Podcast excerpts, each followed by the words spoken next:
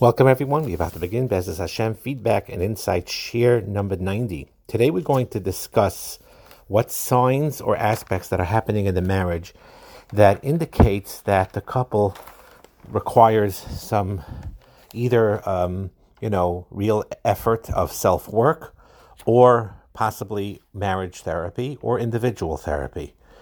Now, the idea of a couple going to couples therapy is a good thing.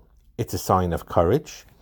It's a sign of the opposite of failure. Now, people are afraid to go to therapy. Uh, even if nowadays the stigma is somewhat less, but nevertheless, in many of our cultures, looking for outside help, any outside help for that matter, is looked at as a weakness, looked at as a stigma, looked at as a negative thing. When in reality, if you have, for example, two couples where one really truly needs that help and just refuses to get it and just lets things sit as is, while the other couple acknowledges the issues they have and seeks the help, it is that second couple that's really doing the mature and healthy and right thing, even though it's sometimes hard. Now, there is bumps in the road when you're looking, a couple's looking for a therapist. There's quote unquote the stigma attached. Uh, there is the not being sure you're having the right person, and sometimes you know you have to sort of there's trial and error sometimes till you finally get the right person. There is the idea of not being willing to trust, even though there's confidentiality rules. You, are nervous about trusting another person. And then there's the financial cost of it. Uh, uh, sometimes it's out of pocket, it's very costly. Insurance is somewhat limited. And there's, so there are challenges to it. But the bottom line is, is that it does help. Now, here are a few signs that a couple needs to go to therapy um, or that they really need to work seriously. At the very least, go to a mechanech, a mentor, a coach to talk of over these things individually or with your husband and wife um, to to when these things come up. So one of the symptoms is is when you dread coming home, when you have a difficulty that you have a sinking feeling in your stomach or in your heart when you want to go home. And I'm talking about even if you don't do anything wrong, you're not running to places where you shouldn't go, chalila, or you're not, you know, going into bars and you're not doing anything crazy, but instead you're just staying at work longer and working longer hours as of an avoidance. And ironically, and I said this several times, and uh, I know I get some sometimes criticism for saying this, but it is a reality. Even staying in the beis medrash very, very late and people look at it that he's a tremendous masmid and learning till 11 o'clock at night, 12 o'clock at night, and just blocking everything out and, and even finishing many masechtas and beautiful thing. Very often, if that's done with the full healthy uh, home marriage inside, that's a beautiful thing.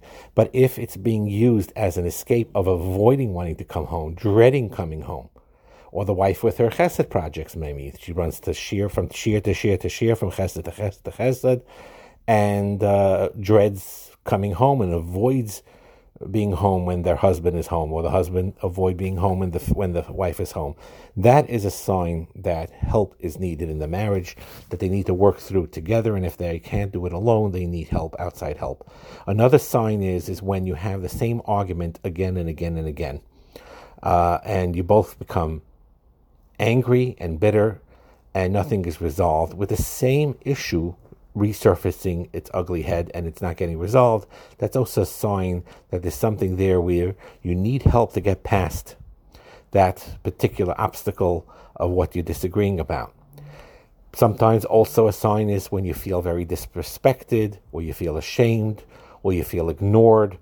Um, all and all of this, by the way, is a sign of poor communication skills. And I want to tell you basically what is extremely important this should be either part of Limudei Kodesh in yeshiva, or at least Limudei Chayil in yeshivas, and especially in the teenage years, but even earlier on in elementary school, but certainly in the teenage years, in high school, in Mesiftas, to learn what normal, healthy communication skills are. If you don't trust psychologists from the secular field to tell you what they are, then you figure out through Limudei Kodesh, Torah-based healthy skills of communication that is healthy way, way before marriage.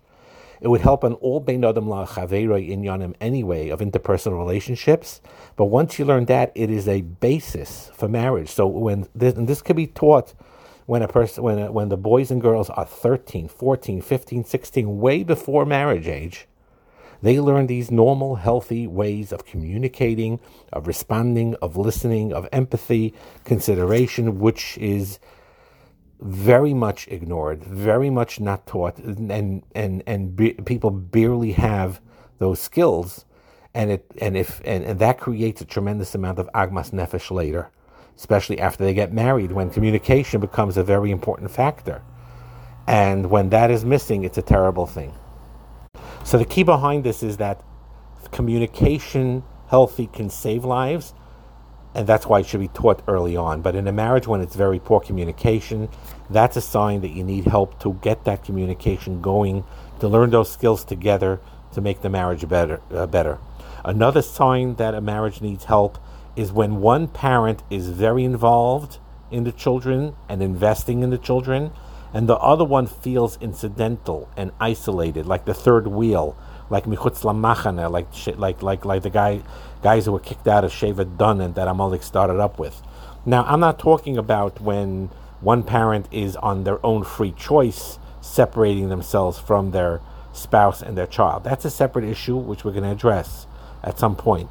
But I'm talking now more that the uh, the the other one does love the children and want to interact and whatever it is, but one parent chooses because of whether resentment to the spouse or whatever the reason is, involves themselves, invests completely into the children to the point where the other spouse, husband or wife, feels incidental, feels outside, and it's kind of like um, the kids and one parent, and isolating the second parent, isolating the spouse. And what people do is they fulfill their emotional fulfillment only on their children and not on their husband or wife. And as beautiful as it sounds when you talk about chinuch abanim abonis and the mesirus nefesh of it and giving over everything to your kids, when you have one parent putting their kaiches exclusively to their kids and neglecting to pay any attention to the spouse, the husband or wife, in isolating them from themselves and the kids, that is also a sign that a marriage needs a lot of help. Sometimes also another sign is is when there's apathy. Now many marriage therapists have said that they would rather see a couple when they come for help angry at each other, even burning angry at each other, is a better uh, uh, is, is, a better situation than when they're apathetic to each other. I think it's brought down in Rabbi Yaakov Kamenetsky's um, biography where he had different divorced couples coming to him, people who, meaning couples who came in that they had fights and they were asking him to that that that, that he sh- they should get divorced, and he gave different answers in different situations. But when he saw, to, so I, I, I don't remember the exact thing. You can look up in the biography, but one couple they were fighting like cats and dogs and this and that, and um, he was trying to work out that they should stay married. Then you had another one where they, they, there was no fighting or anything, and he said, "Get divorced." And they asked him, like, "What is, what is this?" So he noticed. He says, "This one, there was such a great degree of apathy." that he felt that it was it was just not it, they were totally disconnected. Now the truth is there must have been an extreme case because in most cases, even if they come apathetic, you could get around it, and sometimes you need therapy to work on that apathy to get to a point where you develop that interest to build a relationship again. But indifference is a very big issue that if you have it, therapy is certainly required. And of course, talking down to your spouse, criticizing them, putting them down, especially when you do this in front of others, especially when you do it in front of the children or somebody else. There's a great resentment build up, and that creates a tremendous um, serious issue. And um, Another point that would happen when you know you need help in the marriage is when you notice what will happen is is when one spouse constantly criticizes the other spouse, the one who is criticized will often withdraw from intimacy.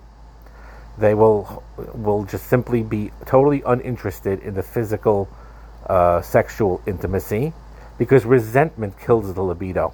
You see, we always think sometimes that it's a physical thing, and if it's, it should be checked out physically, like we said many times by doctors and specifically to those for that areas, to see if there's hormonal deficiencies, vitamin deficiencies, anything else that's that may cause a physical problem sexually. But very often, it's resentment that kills that cheshik completely. Putting someone to shame all the time, making them feel smaller, making them feel, feel in, in, insignificant, makes them shut down from intimate life. And that's also a sign that a couple needs help. Sometimes, also, what happens, unfortunately, is that one of the spouses puts into their mind this feeling that they are superior, that their partner, whether husband or wife, they're the weak link in this marriage. It's always his fault. It's always her fault. You're dumping on them. And you're creating in your mind a concept of your, your wife's in front of you over there. And you're creating a concept in your mind of what your wife is, a vision of what your wife is, that's very different than that wife that's standing right in front of you. The wife in front of you has flaws like everyone has flaws. But the flaws that she has that's in your mind's eye of how you visualize your wife, that's a totally different person than the real person that's standing next to you. And it goes both ways with the wife with looking at the husband.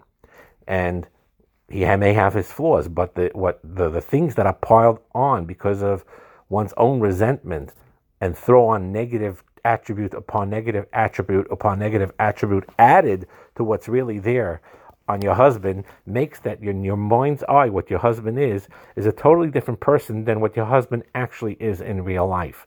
This happens a lot when there's a feeling besides whatever anger of a certain superiority. Superiority. I'm smarter than them.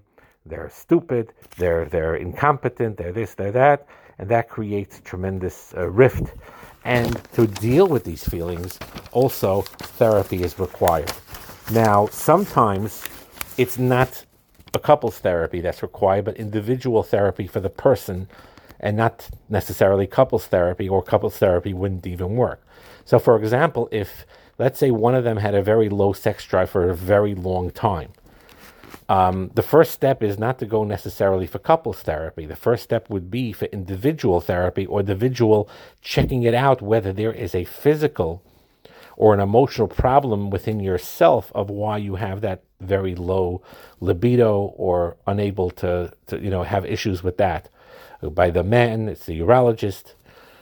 By the woman's the OBGYN generally, but whatever the case may be. So there you don't go necessarily to a therapist, to a couples therapy, before you find out that maybe the individual, whether the man or the woman, makes no difference, husband or wife, has this low libido because of some physical factors or emotional factors that has nothing to do with the marriage per se. And if everything's fine and everything checks out, that there's nothing wrong physically, there's nothing wrong really emotionally, and then and there's still some issues on the on that front of it of the physical intimacy side, it's only then where um, couples therapy is there. Now, the idea that that low sex drive could be a problem, it's not like we said. The uh, marriage is not about sex. Intimacy is not sex, but it's still a catalyst. It may not be the key, but it's a catalyst that when that works, it sometimes sparks positive effects on many, many marriages. You had with many, many uh, situations, marriage counselors have said this very often, that it's true that when a married married couple comes to them and they have issues, the issues it's not just about sexual issues. It's about all types of issues. But they do acknowledge that if they were separate from one another physically for a long time, whether it's a medical condition, whether it's out of choice, that separation and that physical lack of connection is a catalyst to create that the other areas of the marriage deteriorate more. While if there is that physical connection and they try to restore it, even if they might, may not be in the mood of it, even though they may feel, you know, sort of reluctant somewhat, you know, because because they realize maybe that's, you know, that's they feel that's not the main issue in the marriage. There's other things going on, but still they always get to a point where you need to connect that way because sometimes it becomes a catalyst to help through to develop those healthy emotions that are needed and um, but so again, in those situations, if first you have to go to individually to see if there's anything wrong, and only later, if you find there's nothing wrong, then you go to the marriage counselor. Sometimes marriage couples therapy will not work. If chalila chalila should not happen to anybody, if one of them is really an abuser, abuser means I'm not talking about someone that sometimes falls into cas, into anger. There are many, many people that have sometimes anger problems. They'll say something, they'll yell when they shouldn't have yelled, or they got upset when they shouldn't have upset. They have an anger issue. But not everyone that has an anger issue is an abuser. Abuser is much more serious where there is already a pattern of even an addictive type pattern of of, of a certain real negative behaviors that fall into the category of pretty much a mental illness. An abused victim going with an abuser to marriage therapy will not help because it, it, it, an abuser needs needs either medical or psychological help themselves to deal with that abuse and to make them not abuse anymore. And so, so that won't help when you go to couples therapy. It's, if one of them is an extreme narcissist, or, or, or manipulator or, or, or sociopath, uh, you know, and goes with their spouse to a therapist, marriage therapist, it's not going to help. In those extreme situations, you need to go first individually for individual therapy. The same applies with serious addictions. If one of the spouses has a serious active addiction, whether it is alcohol or sex or drugs or gambling, whatever it may be, and it's active and it's ongoing without being treated, marriage counseling will not help. Um, because the wife cannot, the, if let's say the husband has these issues, the wife cannot cure cure that, that the husband, and marriage therapy can't cure that husband. That husband needs specific separate program for their um, addiction, whatever that addiction may be, and the spouse of that addict needs their own private therapy in order to how to handle it right, to protect themselves if they're being abused, and to learn, have an escape plan if necessary, or whatever the case may be. So they need individual therapy. They don't need couples therapy because couples therapy will not help and even be counterproductive if that person is an abuser.